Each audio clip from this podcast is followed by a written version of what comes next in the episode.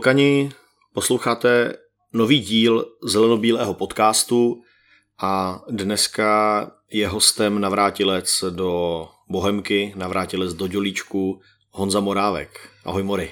Ahoj, ahoj, děkuji za pozvání. Honzo, ty jsi se vrátil po dlouhé době, to všechno probereme, fanoušky asi zajímá hodně věcí, tak to zkusíme tady v podcastu společně všechno probrat. Uvidíme, co všechno eh, se tam dostane a nedostane. Každopádně, já bych začal úplně, úplně zpátky, řekněme třeba na podzim roku 89, když ses narodil. Asi si z té doby nepamatuješ nic konkrétního, ale uh, trochu s nadsázkou. Máme totiž fanoušky, kteří uh, jsou mladší, ví, kdo je Honza Morávek, ale třeba nezažili tu éru, když si z té bohemky odcházel, když kolem tebe eh, byl ten velký, eh, velký mediální boom, tak eh, aby jsme i těm fanouškům bohemky přiblížili vůbec, s kým dneska máme tu čest dělat rozhovor. Tak pověs mi, kde se vzal Honza Morávek? tak já si myslím, že jsem úplně úplně e, normální Pražák, který ho vlastně rodiče vzali, vzali v jeho pěti, pěti, šesti letech na nábor Bohemky a, a fotbal a, a sport jako takový jsem si zamiloval. A myslím si, že vždycky jsem ho dělal s láskou, což, což ve většině případů a dnů platí do dneška. A, a nějakým způsobem se mi během té doby dařilo a ty, ty nabídky, které jsem v průběhu těch let, dostával, tak ty jsem, ty jsem ignoroval, protože mi na Bohemce bylo vždycky dobře. A vlastně pak eh, člověk byl tak úspěšný, že, že se dostali nějakým způsobem do reprezentace a následovali vlastně nějaký reprezentační starty, nějaký zájem ze zahraničí, ale, ale já vlastně jsem to od začátku měl s rodičema nastavený, nebo spíš rodiče mi to tak nastavili, za to jim samozřejmě děkuju, že, že vždycky mi říkali, že první, první je, je maturita, povinnost a pak, že můžu jít do světa a, a toho jsem taky je, s pomocí mé současné manželky do, zvládnul a docílil a pak jsme následně spolu, e, spolu šli do světa. No. Přišel jsi na nábor do Bohemky. Proč zrovna tvoje kroky na nábor mířily do Bohemky? Mělo to nějaký důvod? Byl třeba táta velký fanoušek Bohemky, nebo jak to vzniklo? To je zajímavá otázka. Já si myslím, že tam je ta zajímavost vlastně s Márou Štěchem, který se, který se zapojil k nám tady do tréninku, že já si myslím, že se, že se naše maminky společně domluvily tehdy, a, a že to bylo prostě nějaký spontánní rozhodnutí, že tehdy Bohemka v, v té době, kdy, kdy mámy naše hledali něco, co, co bychom mohli, mohli dělat a být nějakým způsobem aktivní, tak, tak to časově asi vyšlo, oni si, si to našli, že ten nábor eh, Bohemky v té době byl. A vlastně s tím Márou jsme, jsme na ten nábor společně, společně šli, no, což Uh, mě včera jako hodně pobavilo, když, když jsem ho viděl ve dveřích a on vešel do kabiny jako a, a člověk samozřejmě někde zaznamenal ty, ty věty, že, že se kruh uzavírá a tak dále a tak dále, ale že se uzavře až tak drasticky, že, že, že já vlastně tu kabinu teď eh, sdílím eh, s někým, kde, kde jsme vlastně společně šli v těch pěti, šesti letech na nábor, to mi přijde jako vtipný. No. Počkej, takže ty si před 27 lety plus minus šel s Máru Štěchem na nábor do Bohemky a když se teď po 13 letech vrátil, tak za dva dny se v té kabině objevil ten Mára, se kterým jste původně šli na ten nábor. Je to úplně přesně, jak ty říkáš, vlastně my jsme ještě prošli spolu, uh, spolu školku, základní školu, Hráli jsme spolu tenis, takže uh, on je jakoby určitě osoba z dětství, z dětství, ke kterým jsem měl jako hodně, hodně velký pouto a o to vtipnější to ten celý příběh je. To je opravdu, to je fakt velká náhoda. Hmm? To je fakt velká náhoda. Jo, jo, je to super. Je to zajímavý. Život píše zajímavý příběhy, k tomu tvýmu celému se teda ještě dostaneme. Dobře, přišel si na nábor do Bohemky, Bohemka tě vzala, jak to fungovalo dál? Vzpomeneš si, kde jste trénovali, kdo byl třeba tvůj první trenér, nebo kdo v té mládeži ti utkvěl v hlavě e, do dneška, že byl třeba důležitou součástí toho tvýho fotbalového vzestupu? Uh, tak určitě trenér uh, Vašek Krámek, který tehdy působil v mládeži, vlastně já nevím přesně od kdy do kdy jsme ho měli, ale řekl bych, že od těch pěti, šesti let do, do třeba třinácti, tak uh, ten je určitě uh, hlavní strůj, strůjce mých nějakých fotbalových kvalit, uh, ale s tím jsem samozřejmě v kontaktu do, dneš, do dneška, jsem tam si napíšem, zavoláme. Pak tam byli trenéři Hradecký, určitě i trenér Busta pak později uh, a pak v Ačku určitě, určitě trenér, trenér Hoftych. Takže, takže asi tak, jako já na to, na to období samozřejmě vzpomínám, eh, vzpomínám rád i z, vlastně mám, mám do dneška relativně hodně, hodně kamarádů z toho, z toho období jako v, v mládeži Bohemky a, a jak říkám, řešil jsem to de facto rok co rok, nějaký, nějaký ty nabídky i, i z větších klubů, ale, ale jsem, jsem rád, že, že jsme to tehdy s rodičema vyhodnotili takhle, že jsem zůstal a, a, a myslím si, že, že i, i mi to ukázalo, že i z Bohemky se dá úplně v klidu dostat do světa. Dokážeš si vybavit okamžik, kdy se kolem tebe začalo poprvé mluvit o tom, že seš nějaký eh, výjimečný super talent, nebo jako jestli to bylo v kategorii žáků v dorostu a tak. Hmm. Kdy jsi to začal ty vnímat osobně? Já si myslím, že to bylo spíš období, období dorostu, protože pak spíš toho staršího dorostu. Přišlo mi, že, že třeba mladší dorost jako je pravda, že jsem, tam jsem byl posunutý třeba k 8 sedmičkám k Hášovi, k Varťasovi, uh, tak, ale furt jsem to tak vnímal, že je to jako v rámci bohemky, ale furt jsem vnímal, že když člověk byl třeba na, na té reprezentaci, tak, eh, tak tam byl furt s tým rel, relativně malý bohemky a byl ve stínu těch, těch Spartanů a, a slávistů a, a, takže mm, já sám osobně jsem se jako za žádný výjimečný talent jako nepovažoval a je jasný, že pak nastal ten posun, ten první zápas na, na HFK Olomouc a tam to asi, asi všechno začalo, nějaký ten, eh, ten, jak ty říkáš, humbuk. Kdy jsi začal vnímat, nebo kdy se kolem tebe začaly točit eh, ať už spekulace nebo rozhodnutí, že budeš posunutý do Ačka, že se připojíš k Ačku, nebo vybavuješ si moment, kdy za tebou někdo přišel a řekl, hele, jdeš s Ačkem, teď budeš trénovat tady a tam.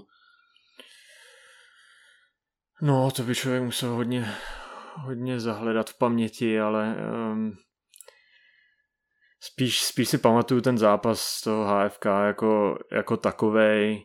I si pak pamatuju, že podle mě po tom zápase v následující sezóně jsem byl jakoby vrácený do, do dorostu, pokračoval jsem v dorostu a mám dojem, že třeba po, po mm, cirka půl roce jsem se vrátil, vrátil do kabiny Ačka, kde, kde jsem si pak uh, nějakou tu, tu pozici vybojoval, ale mm, je pravda, že už je to dost dlouho a člověk to má malinko v mlze, ale, ale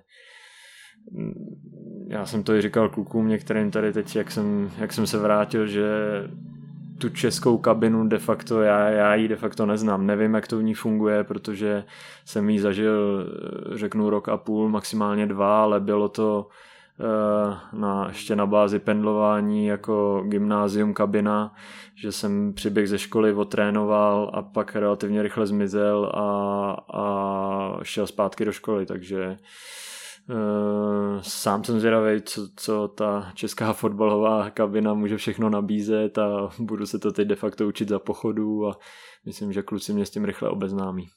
Když jsi přišel do toho Ačka, ať už poprvé nebo potom po druhý, kdy se tam malinko, malinko usadil na delší dobu, a přišla ta další postupová sezona, kde byl i ten legendární zápas s Ústím nad Labem, tak eh, koho si v kabině Bohemky v tu dobu považoval za nějakou legendu nebo za někoho, u koho si fakt řekl, jakože wow, s tím letím fotbalistou já teď eh, sdílím jednu kabinu.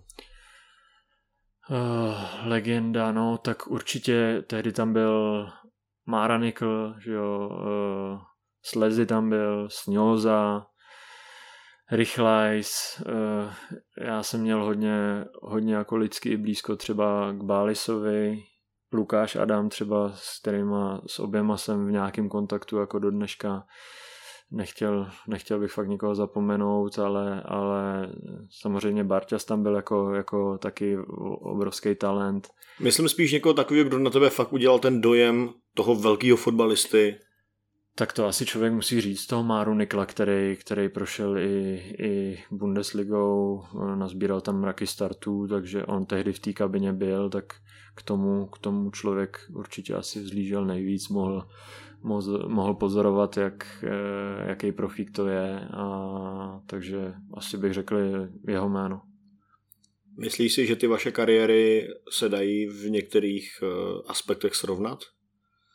Myslím tím uh, úspěšný působení v Německu a pak na závěr návrat do Bohemky. Čímž nechci naznačovat, že už je to tvůj závěr kariéry. to jsem rád, že se takhle opravil ještě. Uh, já asi, asi bych řekl, že klidně, klidně porovnatelný to je. Já si netroufám odhadovat, kolik třeba Mára, Mára má startů. Je dost možný, že, že těch startů v té Bundeslize má, má ještě víc než já. Vůbec, vůbec netuším. Ale takhle z nějakého vzdálenějšího pohledu asi nějaká podobnost tam určitě, určitě je. Ty když jsi byl v té svojí poslední sezóně v Bohemce před odchodem do Německa, tak eh, jestli jsem se správně díval do statistik, tak tam byla pasáž, kdy ty si dokázal dát gól asi ve třech zápasech po sobě a celý to potom gradovalo tím už jasným postupem zápas s Ústím nad Labem a v podstatě tvoje rozlučka s Bohemkou, protože už si věděl, že odcházíš do Šelke a byl tam ten legendární okamžik, kdy tě střídal Ivan Trojan. Mm-hmm. Bohemka tohleto celý upekla v zimě, protože se Ivan musel zaregistrovat aby to všechno bylo podle řádu a regulí. A věděl jsi o tom nějak eh, speciálně dopředu, že se chystá takováhle věc, která přesáhne trošičku ten fotbalový svět, že si velký fanoušek a, a jeden z nejlepších eh, českých herců zahraje profesionální soutěž, aby tě mohl vystřídat a, a udělala se z toho taková svým způsobem show? To bych asi kecal, jestli třeba už jsem věděl o tom v zimě, ale spíš si myslím, že ne, že já jsem si v té době řešil spíš, spíš ten přestup a tyhle ty věci okolo, ale tohle to si myslím, že jsem se dozvěděl, řeknu třeba měsíc před tím zápasem, nebo, eh, nebo když se blížil konec sezóny, eh, ale samozřejmě ten ta celá věc na to člověk jako nezapomene a mně se ten nápad líbil, je jasný, že pak zpětně byly nějaký hlasy, že to bylo eh, znehodnocování soutěže profesionální a tak, a tak dále a tak dále, ale, ale ve finále si myslím, že, že ten nápad byl dobrý a, a, a eh, každý, kdo se trošku dokáže povníst, myslím, tak to musel schválit a ocenit. Já mám takový dojem, že tenkrát se to řešilo i se soupeřem s Ústím, jestli jim to nebude vyloženě vadit, aby to přesně nepovažovali za nějakou eh, dehonestaci toho profesionálního mm. fotbalu. Nakonec Ústí ten zápas vyhrálo, takže to byla taková win-win situace. Mm. Bohemka měla jasný postup, Ústí vyhrálo, ty se rozloučil, Ivan mohl nastoupit, mohl dát gol, kdyby mu rozočí v momentě, kdy měl napře- napřaženo k té dalekonosné střele, mm. neodpískal konec zápasu. No a vybavíš se ti nějaký vzpomínky na to, co se dělo po tom utkání, protože to byla taky taková ta jako velká oslava jednak toho postupu, a jednak i toho tvého přestupu.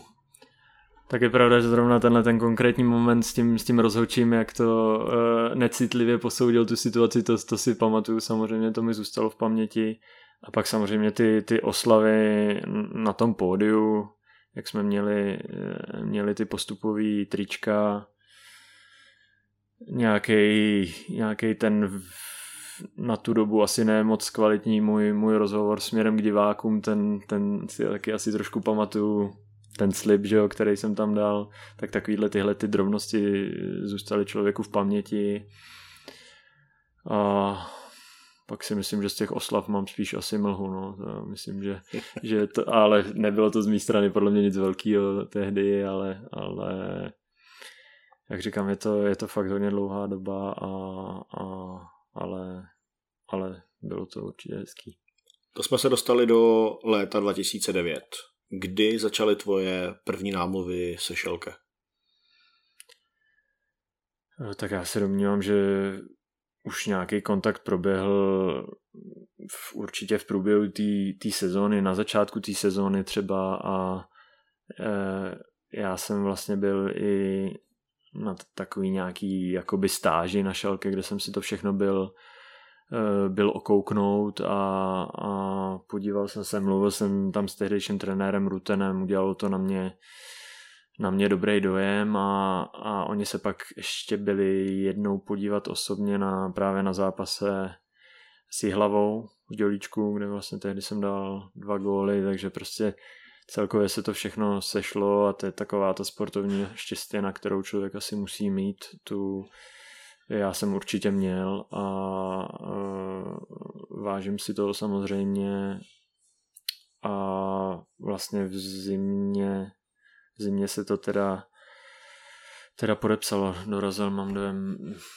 sportovní, sportovní ředitel tehdy, tehdy Šalke a mám dojem, že na Bohemce dokonce jsme, jsme podepisovali tu smlouvu, kde se to teda pak sešlo tak, tak pro mě spíš špatně, nebo určitě špatně, že, že trenéra Rutena ještě, ještě v průběhu té sezóny mám dojem vyhodili a vlastně když já jsem se tam přesouval, tak, tak už tam na mě čekal trenér Magat a to asi všichni, kteří trošku, trošku fotbal sledují nebo něco o něm ví, tak, uh, tak asi ví, že já, když jsem si to maloval, že jakožto 19 letý jdu, jdu pod holandského trenéra, který uh, všechno, všechno dělá s balónem a, a chce, aby ty mladí se, se v tomhle zlepšovali, tak tak u trenéra Magota uh, jsem taky balon dostal, ale byl to medicine ball a, a, a nebylo to prostě dobrý. No. To jsme teda podpis smlouvy se Šelké zima přelom 2829. V tu dobu do Bohemky přicházel Pepa Jindřišek. Za nedlouho mu bylo 28 let. Co říkáš na to, že ty jsi se po 13 letech vrátil a Pepa v té kabině je pořád kapitán hrající, letos nevynechal ještě ani minutu a hrající v takové formě, v jaký je. Uh, tak to víš, že pro mě něco, něco neuvěřitelného, strašně obdivuhodného, uh, když k němu, jestli k němu můžu přibalit jako i Barťase, tak oba jako za mě fakt jako klobouk dolů. A, a tak Barťas a, plus minus je tvůj ročník, ale tomu no, Pepovi jo, bylo 28 v té době. Samozřejmě, samozřejmě a když ho teď tady člověk vidí v os, osobně, jak, jak je furt fit v tom, v tom jeho věku a jak všem jde příkladem a, a za mě, za mě jako strašně obdivuhodná věc a, a opravdu, opravdu klobouk dolů a i co jsem s ním mluvil, tak z něj cítím, že, že by to třeba nemusela být poslední sezóna, ale to samozřejmě e, necháme, necháme všichni na něm, ale jak říkám, opravdu klobouk dolů, jak, jak fit a, a připravený a furt, furt má tým dát jako obrovskou kvalitu, takže to je, to je super. Ty jsi maturoval těsně před tím odchodem do Šelka nebo už o rok dříve? Když jsi říkal, že pro rodiče byla důležitá ta maturita. Těsně, těsně předtím vlastně jsem udělal maturitu a odhadem za, za měsíc a půl třeba jsme se, jsme se přes, přesouvali s tehdejší přítelkyní, současnou manželkou. To je další téma, o kterého bych se chtěl trošičku zastavit, i když vím, že ty si soukromí hodně hlídáš, mm-hmm. tak uh, to je svým způsobem taky takový malinký unikát, že od těch teenagerských let mm-hmm. uh, jste spolu a vlastně ona s tebou prošla celou tu štaci, celý to zahraničí. Uh, jak jste to třeba řešili v té době, protože ty jsi se měl stěhovat do Německa, jít mm-hmm. tam hrát fotbal. Bylo jednoduchý vzít jí sebou, jak to měla třeba ona nastavený doma, nebo jaký měla závazky, jestli jste řešili i tyhle ty věci nějakým, nějak intenzivně.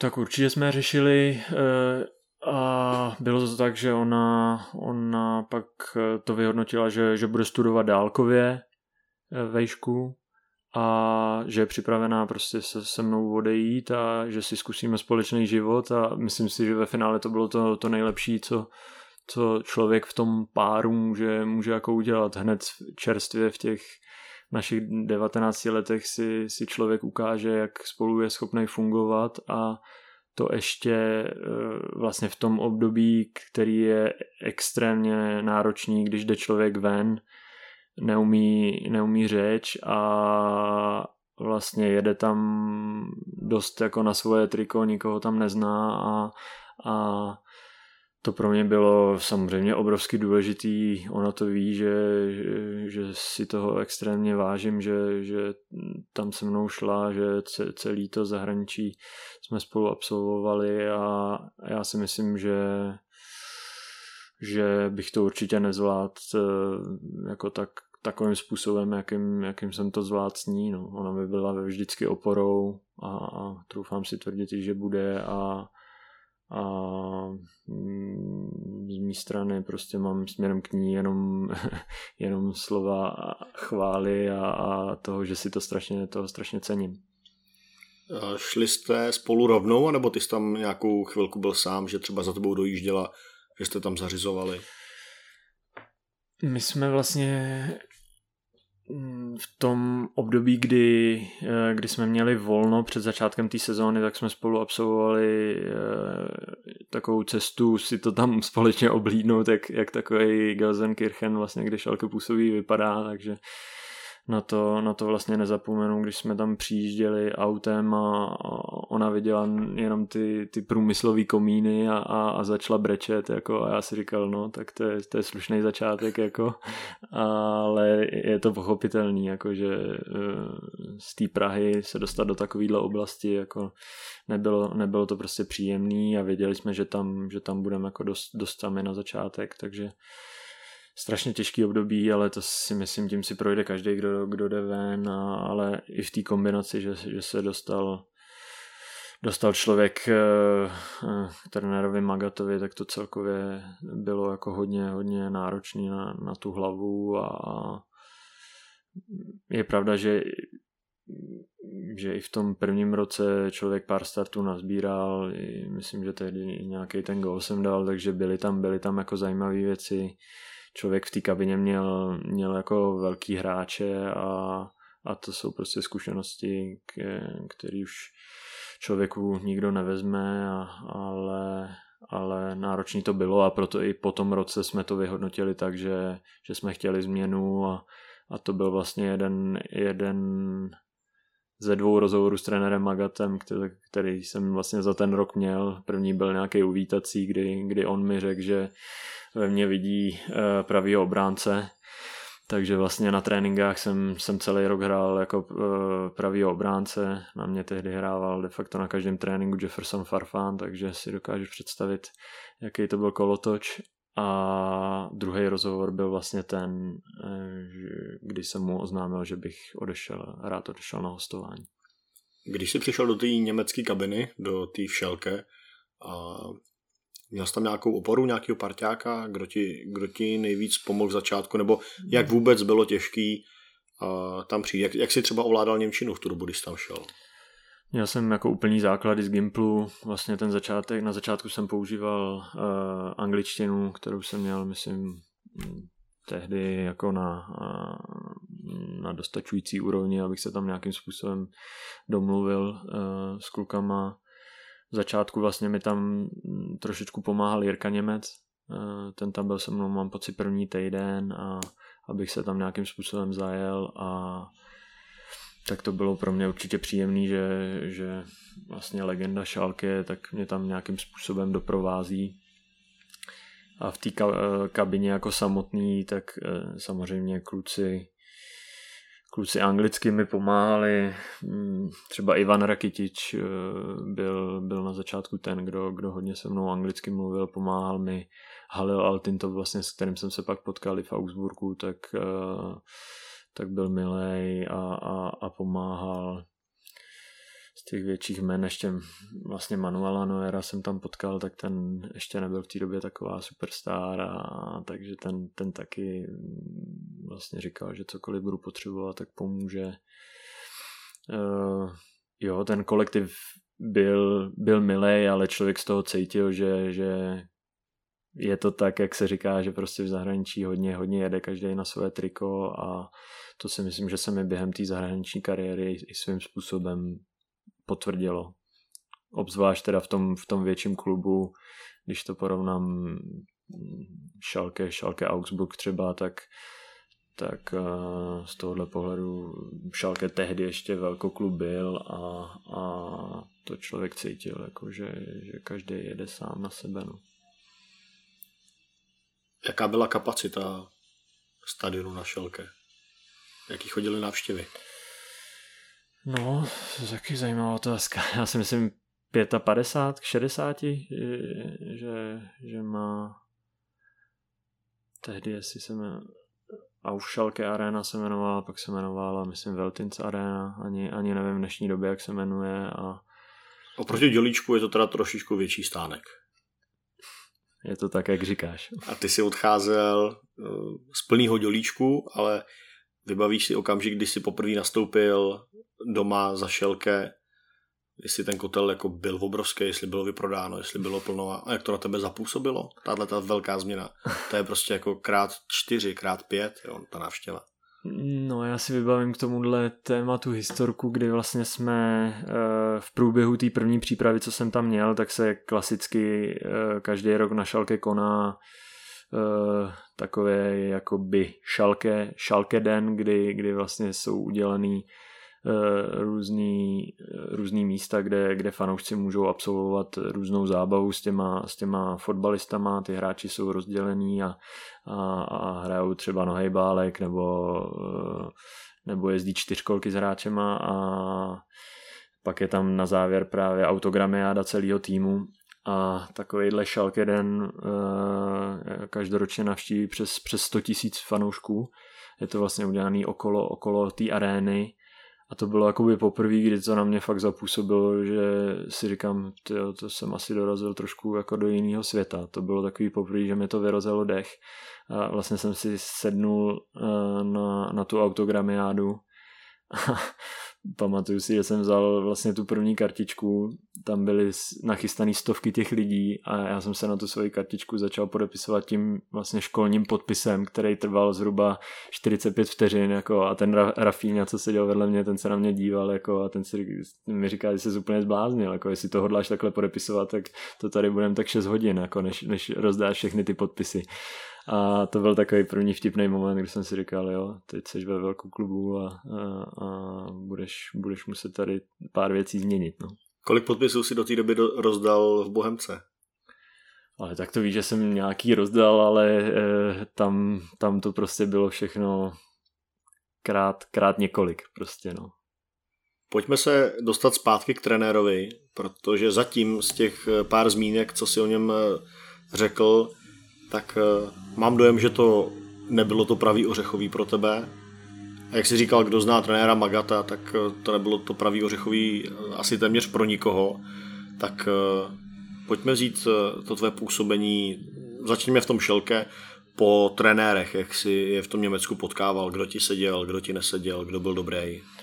Tak já nechci určitě na toho trenéra Magata házet nějakou špínu, ale, ale nebyl to prostě můj styl a myslím si, že, že hodně hráčů, jako, který on trénoval, tak s ním prostě naráží a, a, a nefunguje jim to, ale, ale ten fakt mu jako nikdo neodpáře, on získal, získal s Wolfsburgem titul, který byl úplně neuvěřitelný tehdy, pokud se nepletu, získal dojem i v Bayernu titul, s tím Schalke taky v té sezóně jsme uhráli, mám dojem, druhý, třetí místo, takže to jsou zase fakta, který mu nikdo neodpáře, ale na mě to tak působí, že eh, jakoby ten materiál, co on má, tak vydrží vydrží tu jeho zátěž tak, tak rok, rok a půl a, a pak mi přijde, že se rozpadnou jak hráči, tak, tak ten klub finančně a, a to si myslím, že zase ta historie, co, co on jako absolvoval a otrénoval, tak mi trošičku i dá za pravdu. on pak jako i, i z té německé fotbalové mapy trošku, trošku zmizel, mám pocit, že, že odešel snad do Ázie trénovat a teď vlastně v nedávné minulosti si ho úplně z ničeho vytáhla ta Herta, svůj úkol zase splnil, takže, takže to zase jako si tolik člověk jako nedovolí, nedovolí na něj házet špínu, ale má určitě specifický styl, který mě osobně uh, tolik nevyhovoval, ale myslím si, že, že třeba Venca Pilař nebo, nebo Petr Jiráček by si asi k tomu taky řekli svý.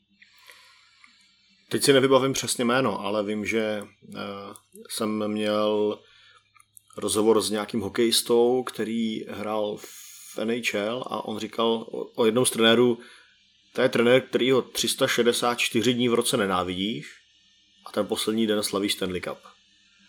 Tak dalo by se to přirovnat? Já si myslím, že...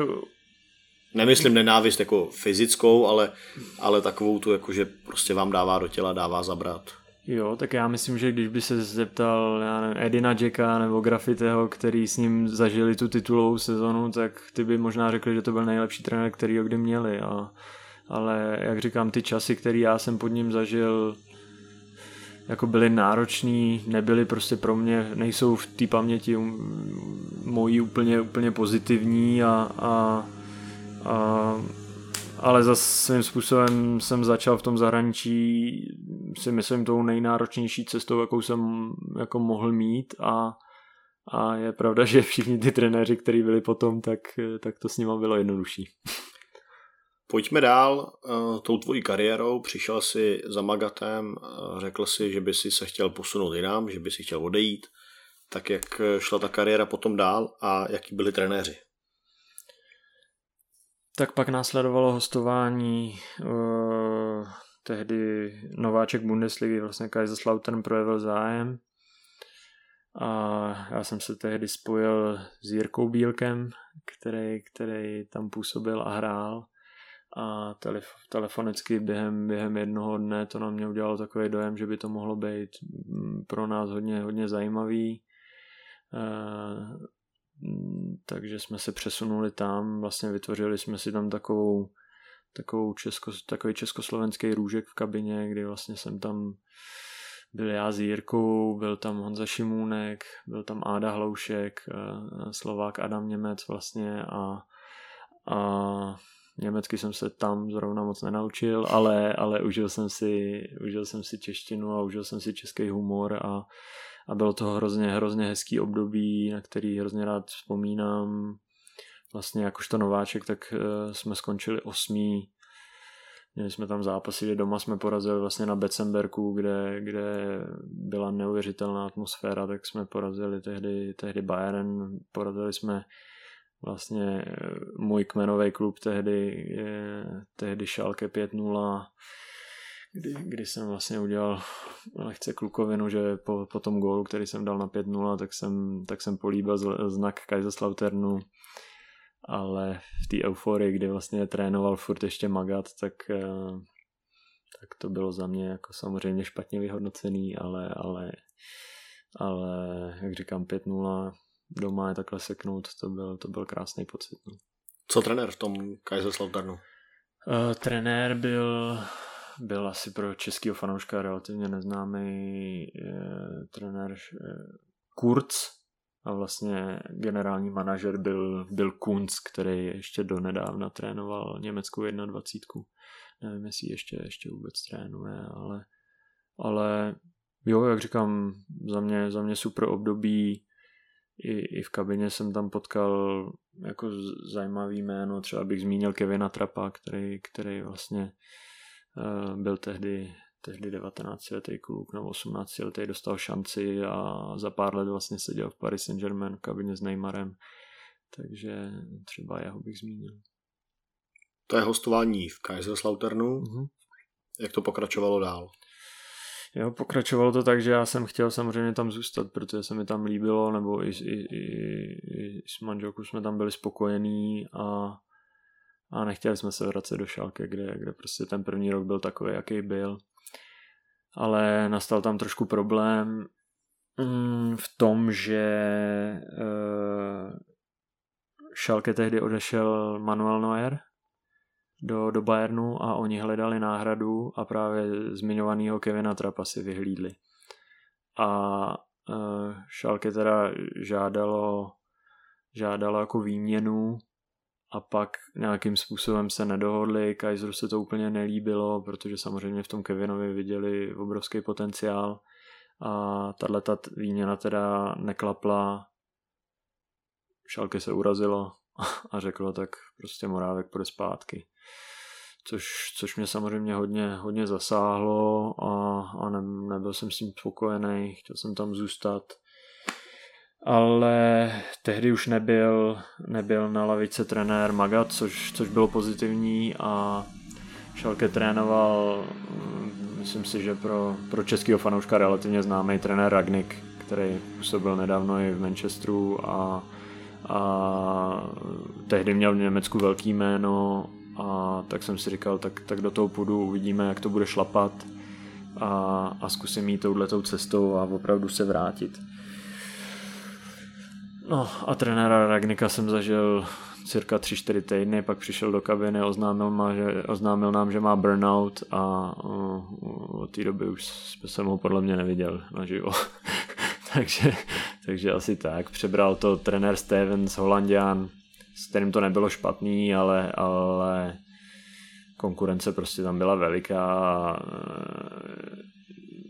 mě se nějakým způsobem ukázalo po tom působení v tom, eh, v tom Kaiserslauternu, že, že mi vyhovuje nějaký, nějaký menší rodinný klub a ozval se vlastně Augsburg, který tehdy byl půl rok, půl rok nováček v Bundeslize a relativně rychle jsme se domluvili a tehdy jsem samozřejmě netušil, že, eh, že tam strávíme pak, pak těch cirka 10 let. No jaký město z těch tří, Gelsenkirchen, Kaiserslautern a Augsburg, je nejlepší na život? Z tvýho pohledu, podle tvých zkušeností. Samozřejmě ta okolnost, že v tom Augsburgu byl 10 let a mohl si z ní daleko víc zvyknout, se asi nedá vymazat, ale kdybys měl... Jako vymazat se nedá, ale objektivně posouzeno je to prostě od nej... jak jsme šli od nejhoršího k nejlepšímu, tak to prostě je a myslím, že by to by byli, se, se snažili vyvrátit asi opravdu jenom lidi, co žijou v Gelsenkirchenu a co jsou jako fanoušci Šalke, ale, ale ta realita prostě je taková, že v tom Bavorsku je krásně, člověk to má blízko do hor, má, když člověk potřebuje velké město, tak eh, ten Mnichov je, je blízko my jsme to měli do Prahy místo s Gelsenkirchenem, kde to bylo 8 hodin autem, tak jsme to měli 4 hodiny.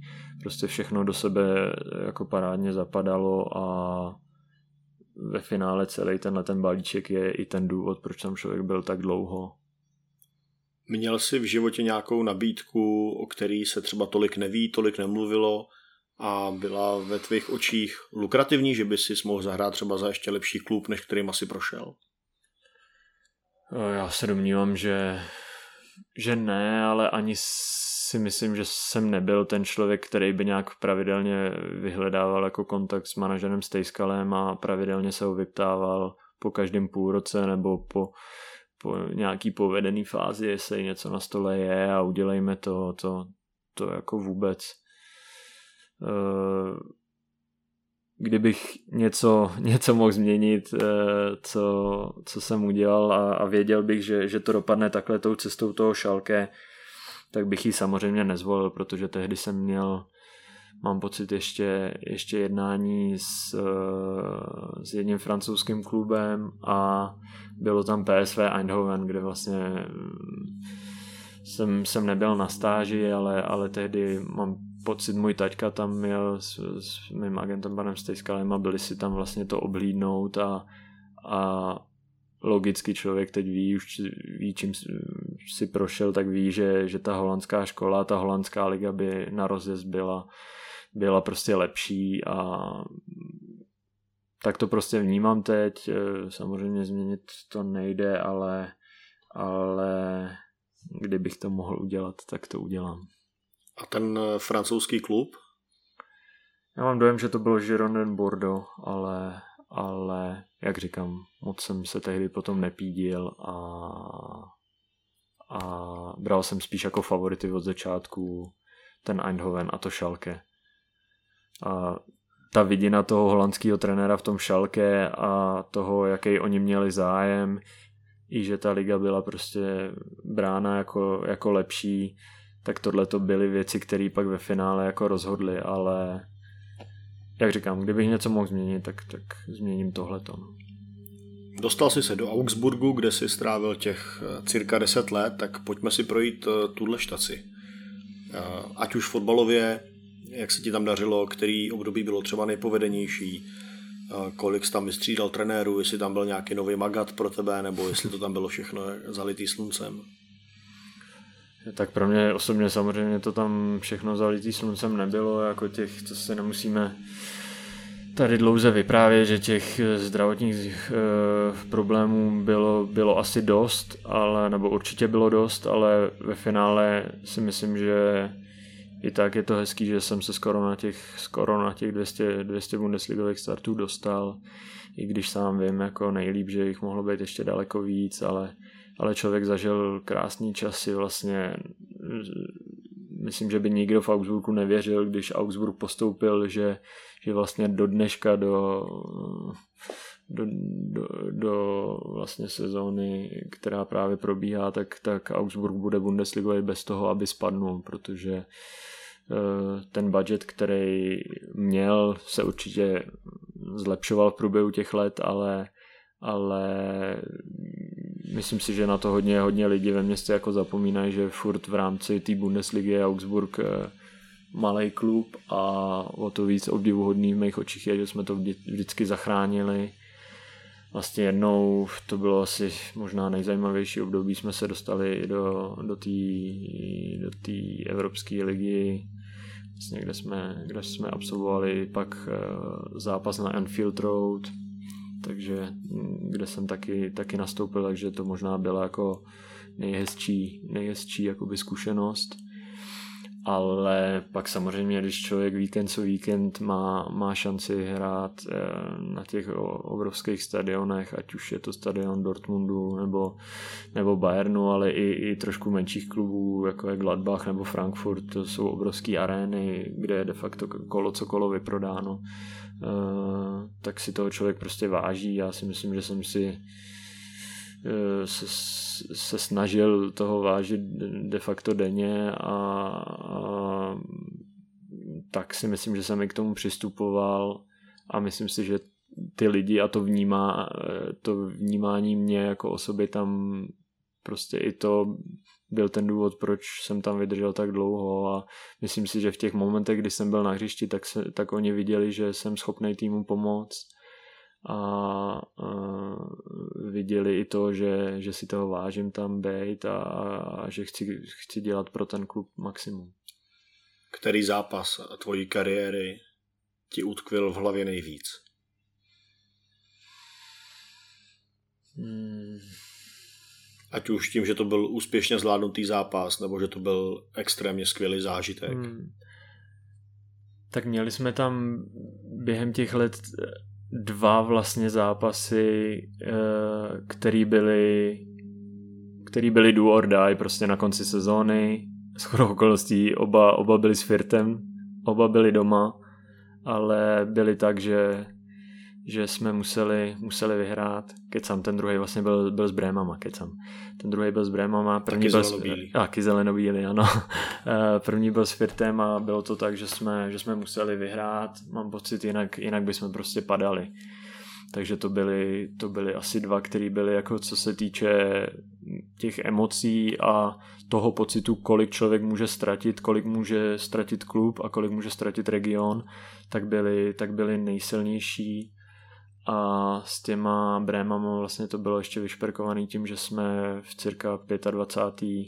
minutě dostali červenou, šli jsme do deseti a naštěstí nás asi v 60. nás soupeř eh, vypro, nám vypomohl takovou klukovinou, dostal taky červenou takže pak 10 na 10 jsme, jsme vstřelili gól a, a, a zachránili jsme se. No. Takže ty, tyhle ty dva zápasy jsou, jsou pro mě asi nejsilnější. Vlastně oba jsem, oba jsem odehrál v základu a, a pak co se týče těch jako zajímavostí, tak to byl asi určitě ten Liverpool vlastně, kde, kde jsme doma remizovali 0-0, mám dojem, a na Anfield Road vlastně jsme prohráli 1-0 golem Jamesa Milnera z penalty, jestli se nepletu. Takže asi, asi takhle.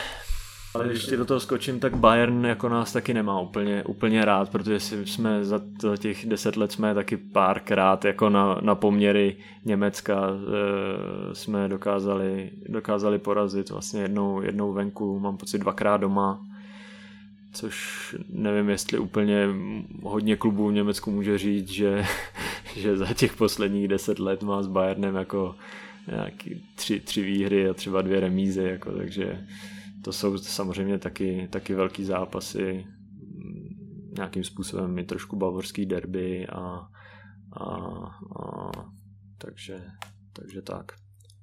Ty jsi tady zmínil, že nebýt nějakých zdravotních komplikací, tak těch zápasů v té Bundeslize mohlo být eh, ještě mnohem víc. A já vím, a bavili jsme se o tom eh, na začátku týdne, když se ladil ten tvůj příchod do Bohemky, že tuhle nálepku věčně zraněného hráče nemáš úplně rád, protože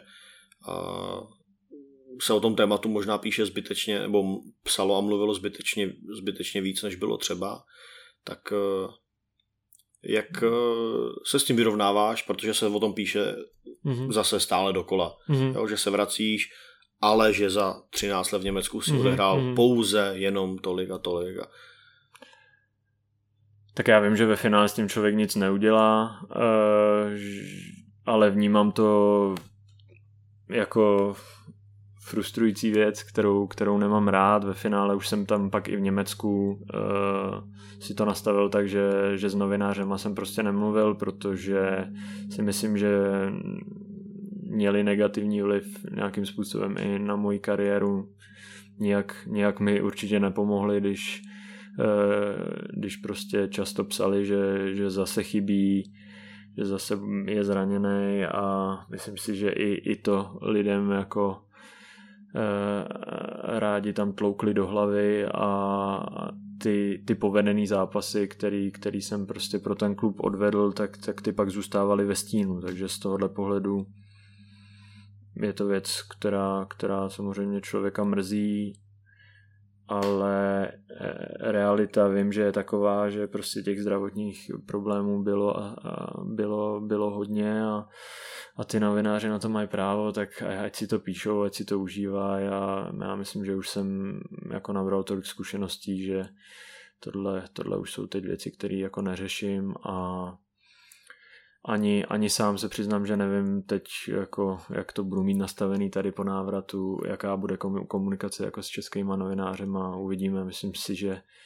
že nějakým způsobem si to vyhodnotím, pak se pobavím s tebou, vyhodnotíme si to spolu a, a třeba, třeba tady ta spolupráce bude, bude pro mě jako příjemnější, ale mm, já jsem to prostě tam nebral jako povinnost uh, mluvit s někým, který, s někým, kdo, kdo mi jako nepomáhá, kdo, se, kdo mi spíš jako hází klacky, klacky pod nohy, když já jsem se snažil dělat pro to, všechno pro to, abych, abych byl tomu klubu prospěšný a, a vnímal jsem to jako gesto ze strany klubu, když se mnou ty smlouvy párkrát prodloužili, že, že vnímají i tu moji pozici v kabině, vnímají moji osobnost a vnímají moji kvalitu, když na hřišti jsem, tak to byl i ten důvod, proč mi asi tolikrát prodlužovali a, a za mě to prostě bylo mnohokrát, nebylo to na místě, když oni to takhle prezentovali a Jo, to říkám upřímně, že to není prostě příjemný téma, ale taky zároveň vnímám, že to takhle, takhle je a bylo, že moje tělo nějakým způsobem třeba tu zátěž v té Bundeslize jako zvládal těžce a já si i trošičku myslím, že třeba ten začátek byl, byl u toho trenéra Magata, kdy, kdy prostě já jsem v 19 nepřipravený vlezl do něčeho, co bylo extrémně, extrémně náročný i, i, i pro, pro tam dospělí fotbalisty, pro superhvězdy a celkově to mělo prostě na, na moje tělo negativní vliv. Takže pokud eh, novináři tady v Čechách nechají to razítko s červeným křížkem při psaní článku o tobě v šuplíku, tak mají větší šanci, že jim pak poskytneš hezký rozhovor. tak nevím, jestli to musíme říkat zrovna takhle, ale, ale musí to mít určitou profesionalitu, určitý respekt, který já jsem k těm novinářům, který k tomu přistoupili s respektem, tak já jsem jim ho dával zpátky a, a nemám problém vůbec jako se pobavit s někým o fotbale, ať už po absolvovaném zápase nebo, nebo prostě jen tak, ale, ale ten respekt je pro mě jako strašně důležitý a když to překročí určitý meze, tak si myslím, že my fotbalisti na to máme svým způsobem právo prostě se k tomu postavit tak, jak já jsem se k tomu postavil v tom Německu. Tady je taková malá paralela um, Tomášovi Rosickému, protože tobě říkali, že jsi nový Rosický, když si odcházel do Německa, takhle se o tobě mluvilo, takhle se o tobě psalo. Vnímal jsi to třeba jako nějaký tlak, nebo, nebo cítil jsi nějaký závazek vůči této samolepce toho nového supertalentu českého fotbalu? Protože v 19 letech z druhé ligy přestoupit v té době do Šelke, to byl velký přestup. I co se týká potom financí, k kterým se pak taky dostaneme, tak eh, jak to na tebe působilo, ta samolepka Nový Rosický? Tak myslím si, že to prostě od prvního momentu přehnaný bylo, eh, protože já už jsem tehdy eh, vlastně Tomáše Rosického vnímal jako, jako můj vzor a, a určitě jedno z nejlepších fotbalistů, který, který v Česku byl vychovaný za, za poslední dekádu, takže z tohohle pohledu za mě přehnaná věc, kterou jsem nějakým způsobem nemohl, nemohl ovlivnit a snažil jsem se prostě dělat to, to co jsem měl rád, prostě hrát fotbal a, a, a mít z něj radost a tyhle ty věci ani, ani jako nečíst, no, ale je jasný, že se to k člověku dostane a, a za mě můžu říct jenom, když člověk teď po tom všem ví, jak ta Bundesliga je náročná a, a i ví, co tam ten Tomáš dokázal, tak eh, to jenom ukazuje, jak, jak eh, neuvěřitelný hráč to byl. Dokázal si teda tomu tlaku odol, nebo eh, dokázal si nepřipouštět ten tlak, že bys měl být nový Rosický? Myslím si, že jo, tím, že jsem to vnímal, takže že to pro mě bylo bylo prostě too much, tato nálepka, tak jsem prostě si říkal, že to nemá cenu řešit, že já jsem moje postavení k tomu bylo, že, že prostě je to přehnaný a taky, že to přehnaný bylo jako a, jako nějakým způsobem si toho člověk vážil, já pak jsem měl samozřejmě velkou radost, když jsem s Tomášem vlastně mohl, mohl odehrát jeden, jeden z mála těch mých zápasů v Ačkové reprezentaci, tak, tak na to člověk taky, taky nezapomene. Vlastně, když jsem s ním mohl být prostřed, prostřed zálohy, tak to, to byl taky určitě, určitě takový splnění snu. Další takováhle věc, která se okolo tvého jména hodně řešila a neměla úplně ty fotbalové souvislosti, tak eh, byla ta situace Bohemky v době, kdy ty si odcházel. Mm-hmm. Probíhaly tady nějaké soudy, byly tady nějaké boje a řešilo se, jestli vůbec Honza Morávek patří té Bohemce, která ho do Šelke prodala, nebo jestli patří do konkurzní podstaty té zkrachovalé Bohemky, protože v té době si byl eh, registrovaný mládežník mm-hmm. FC Bohemian z Praha. Dlouho se vedly nějaký spory o to, Šelke za tebe peníze zaplatilo, mm-hmm. ale oni byli v nějakém mezistupni, byli někde mm-hmm. prostě stopnutý a dlouho se na ně čekalo, dlouho se řešilo, kdo je vůbec dostane, tak eh, mělo i tohle třeba na tebe nějaký vliv? Vnímal si i to, nebo si to považoval za věc, která už jde mimo tebe, že prostě ty si přestoupil, hraješ v Německu a tohle si ty kluby dořeší mezi sebou? Tak já jenom vím, že tehdy jsem se snažil prostě nadále informovat jenom co se týče těch peněz, jestli opravdu pak jako dorazili tam, kam měli což pak v nějaký fázi mi bylo řečeno, že to prostě všechno dobře dopadlo jako a přiznám se, že v, prostě v těch letech jsem, jsem z toho byl spíš jako zamotaný a, a bylo mu to jako nepříjemný, že se to takhle řešilo i mediálně, ale tím, že jsem se dozvěděl, že je všechno v pohodě, tak, tak pak to ze mě nějak spadlo a už, už jsem to jako neřešil. A neměl jsi třeba ze začátku strach uh, typu, hele, oni jim ty prachy nedají, tak Bohemka roztrhá ten přestupní lístek a já se budu muset vrátit? Tak já jenom vím, že, že to nějak celý ten proces i zpomalil tu moji, moji registraci tam na šalke, že jsem snad musel čekat jako do, do prvního Bundesligového kola si myslím, než než mě zaregistrovali. Ne, nechci přesně teď kecat, jak, jak to bylo, ale já mám dojem, že, že i Magat se tam pak už jako rozčiloval, že buď se to jako zvládne udělat během tří dnů a on bude prostě normálně registrovaný, nebo, nebo jak ty říkáš, se, se to jako zruší a anuluje a on se vrátí. Takže myslím si, že, že nějaká takováhle hrozba tam, tam byla tehdy.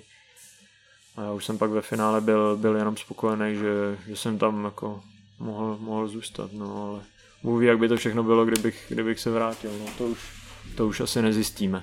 A pojďme se teď teda už eh, dostat pomalu k tomu tvému návratu. Mm-hmm. 13 let, dlouhá doba. Zastavil bych se u června letošního roku, kdy jsme se tak trochu náhodou potkali před Dělíčkem. Ty jsi tam měl, eh, ty jsi tam byl na návštěvě eh, prohodit pár slov s Liborem Koupkem, s vedoucím, kterýho si znal už z doby, kdy si odcházel z Bohemky. A my jsme se tě tam ptali společně, jestli už je ten čas, kdy se Honza Morávek vrátí. Zrovna ti dobíhala smlouva v Augsburgu a ty si v tu chvíli říkal uh, přímo mě osobně, že, mm-hmm. že ještě ne, že ta, že ta doba ještě nepřišla. A, tak kdy ta doba, kdy byla vůbec první tvoje myšlenka, a teď nemyslím tu letošní, ale úplně první myšlenka, kdyby si se, že by si se mohl do Čech a do Bohemky vrátit. Jestli to bylo třeba už před rokem, před dvouma, nebo jestli během to, toho, co ta smlouva plynula, z tohle to vůbec neřešil. No já si úplně upřímně myslím, že je to tak maximálně 14 dní zpátky, no. A do té doby vůbec bys jako neuvažoval nad tím? A jako co znamená jako uvažovat, no, tak člověku to probleskne hlavou, jestli, jestli nastal ten správný čas. Ale když prostě k sobě budeme upřímní, jako, jako že můžeme, tak uh, určitá vidina toho zůstat venku tam, tam prostě byla. Uh, čekalo se už prostě moc dlouho a, a mě v, prostě v této fázi, do které jsem se dostal tím čekáním, jsem si to vyhodnotil, vyhodnotili jsme si to pak jako rodina i, i vlastně s, s agentem Stejskalem, že že bude nejlepší se, se prostě zapojit do přípravy a pak i po jednáních eh, s panem, s panem Držmíškem a s panem Jakubovičem mi pak bylo relativně rychle jasný, že už prostě nemá cenu čekat a někde něco vedle řešit a, a i prostě bohemáckým fanouškům tvrdit tamhle, že, že ještě je to ve fázi jednání a, a myslím si, že by to nebylo fér a pak už jsem teda řekl, tak to pojďme rovnou, rovnou udělat bez této fáze toho protahování. A myslím si, že, že, že to bylo jako nejlepší řešení. A, a teď prostě jsem šťastný, že jsem tady a, a chci, chci se samozřejmě dobře připravit a, a, a poprosit samozřejmě fanoušky o, o trochu trpělivosti, protože že to nebude úplně hned, ale samozřejmě budu, budu tvrdě pracovat a abych, abych byl schopný klukům, klukům brzy pomoct. Takovou tu trpělivost eh, fanoušky prosil i trenér Veselý, se kterým jste určitě konzultovali to, jak by to tvoje zapojení a návrat na hřiště mělo vypadat. Um, je to tak, jestli ti do toho můžu skočit, tak to na mě samozřejmě taky udělalo uh, velký dojem, jakým způsobem byl i kontakt s trenérem. On, on od začátku říkal, že si to eh, z části budu moc jako regulovat, že prostě budeme spolu komunikovat na denní bázi, že samozřejmě uh, mi dá potřebný čas a uh, i, i řekl, že prostě ví, že já znám své tělo nejlíp a, a až prostě tomu dám zelenou, tak, tak tomu dám zelenou. A jestli to prostě bude za 14 dní, za, za měsíc nebo za měsíc a půl, to, to prostě ukáže až čas, ale uh, Eh, to samozřejmě v tom jednání byl, byl taky důležitý faktor. A ještě zpátky k tomu rozhodnutí. Eh, my jsme totiž před třemi týdny, před prvním ligovým kolem měli ještě tiskovku, kde ta otázka na tebe padla. A já jsem tam velmi sebejistě tvrdil, že se do Bohemky zpátky ještě nechystáš, protože jsi mi to v tom červnu mm-hmm. řekl, mm-hmm. tak si chci jenom obhajit to svoje svědomí před fanouškama, mm-hmm. že opravdu před eh, třemi týdny tohle pro tebe ještě rozhodnutý nebylo. Takže teď tady potřebuješ říct, eh, potřebuješ ode mě, abych ti řekl, ano, opravdu to tak bylo. Potřebuji tvoje alibi. a je to tak, opravdu Super. to tak bylo samozřejmě a, a mm, já nevím, co k tomu víc říct, prostě jsem to v ten moment tak, tak cítil, proto jsem ti to tak řekl a, a pak se to vyvinulo všechno trošku jinak. Za což jsme ale ve finále rádi a věřím, že všichni fanoušci taky. Jo, já tomu chci taky věřit a, a já věřím, že, že společně zažijeme zažijem hezký časy zase. Ale ještě malinko zpátky teda do toho června, končila tě smlouva v Augsburgu a jaký tam pro tebe byly, jaký tam pro tebe připadaly uh, varianty, jak by si mohl dál pokračovat uh, v zahraničí? Kam všude bys byl třeba ochotný vůbec jít, nebo jestli se čekalo vyloženě jenom na něco v Německu? Tak uh, bylo to tak, že vlastně v Augsburgu se nám měnil trenér a oni dlouho scháněli novýho trenéra, celý ten proces se strašně prodlužoval, ale já jsem si nějakým způsobem trval na svém a chtěl jsem si počkat na to, na to oficiální ne, který jsem tušil, že, že asi přijde s tím novým trenérem, který prostě chtěl, chtěl uh, omladit kádr a ve finále jsem od začátku cítil, že to tak bude, ale, ale jsem říkal prostě panu Stejskalovi, že počkejme si, počkejme si prostě na to oficiální ne, který teda se táhlo s tím hledáním toho trenéra, což pro mě nebylo optimální a, a tím pádem to zbrzdilo celý ten proces hledání toho nového klubu a který taky pak trval dlouho a nějaký prostě možnosti tam byly, ale byly to prostě takové oťukávečky, které se pak ve finále jako nedohodly a je možný, že, že prostě svoji roli sehrály, sehrály ty zranění, to můžeme tady spolu spekulovat, ale jak říkám, já jsem teda přesvědčený, že, že kdybych, kdybych čekal dál, všichni víme, že v tom fotbale některé kluby nezahájí dobře sezónu a, a hledají pak nějaký posily, tak já jsem přesvědčený, že, že teoreticky by byla možnost ještě v tom zahraničí zůstat ať už kdekoliv, ale jak říkám, už jsem prostě nemohl dál být v tom, v tom baráku v Augsburgu, koukat tam do zdi, chodit si běhat do lesa a, a čekat další prostě týdny, jako cítil jsem, že potřebuju do kolektivu, že potřebuju být na hřišti, že potřebuju mít radost fotbalu.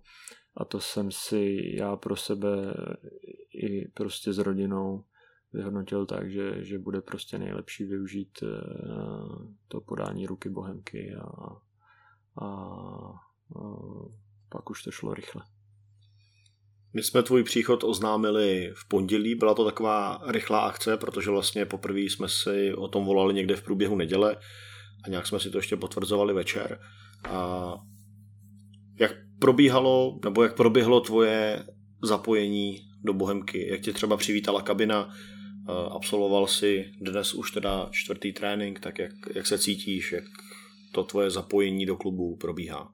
Hmm, tak myslím si, že jak jsem si to představoval, takový to i je. Přivítání bylo samozřejmě milý, když eh, řeknu třeba konkrétně od Barťase, tak ten mě přivítal slovy, že už teda může konečně definitivně skončit, když už k tomu dospělo ale jak říkám, myslím si, že to, nebo jsem přesvědčený, že to, co jsem hledal, to jsem i našel a že to teď budu dál detailně poznávat, ale taky jsem si vědomý toho, že jsem hlavně o toho, abych, abych nějakým způsobem pak klukům po, pomohl a, a proto jsem teď připravený, připravený makat a myslím, že, že to je prostě, že to je a bude trénink o tréninku lepší po kručkách prostě a, a jsem rád, že, že už se blíží konec skoro prvního týdne a uvidíme, jaký budou ty další.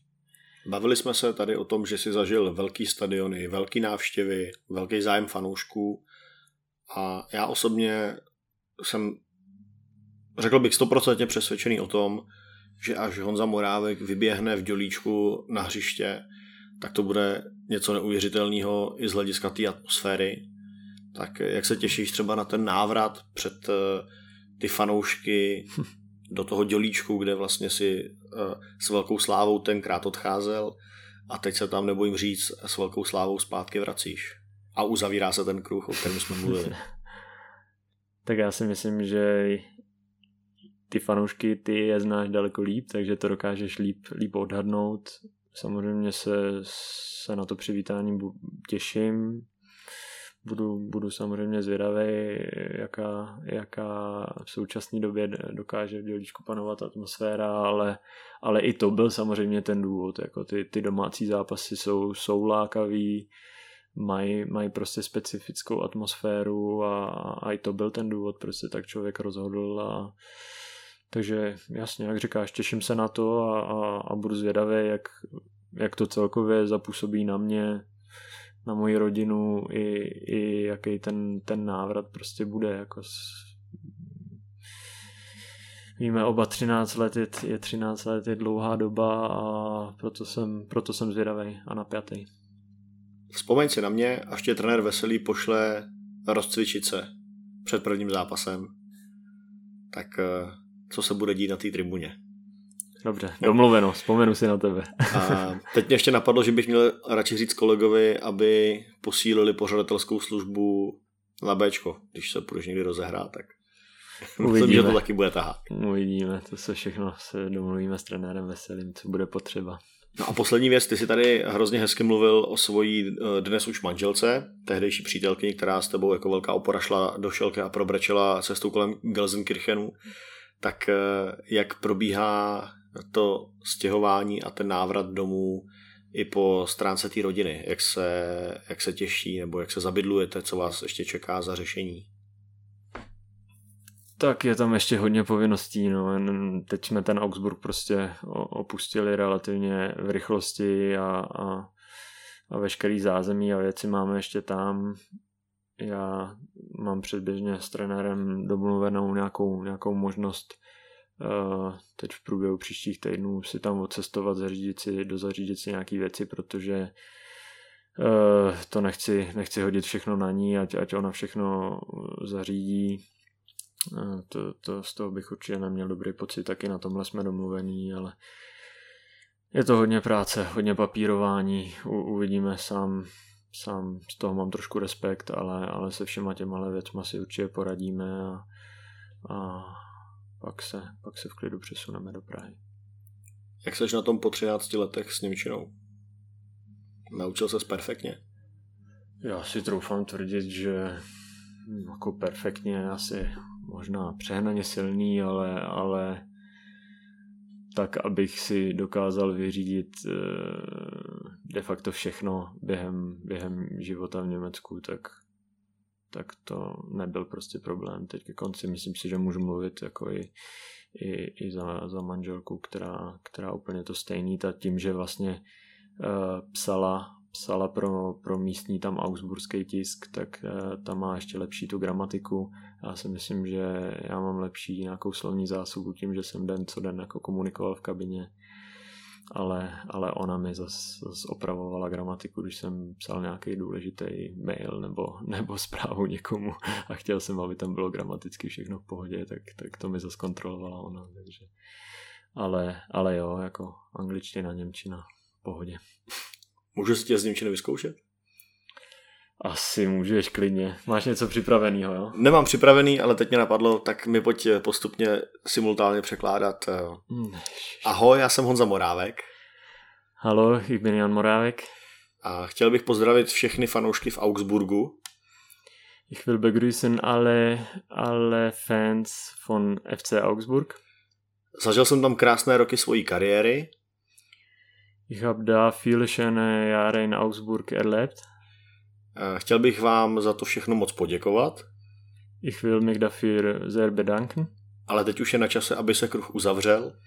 Aber jetzt ist schon Zeit, uh, diese Zirkel zuzumachen. Abych se vrátil zpátky do dělíčku a rozdával radost tam. Und ich will nach Jolíček zurückkehren und äh, Spaß am Fußball mh, Fans von Bohemians Prag äh, präsentieren.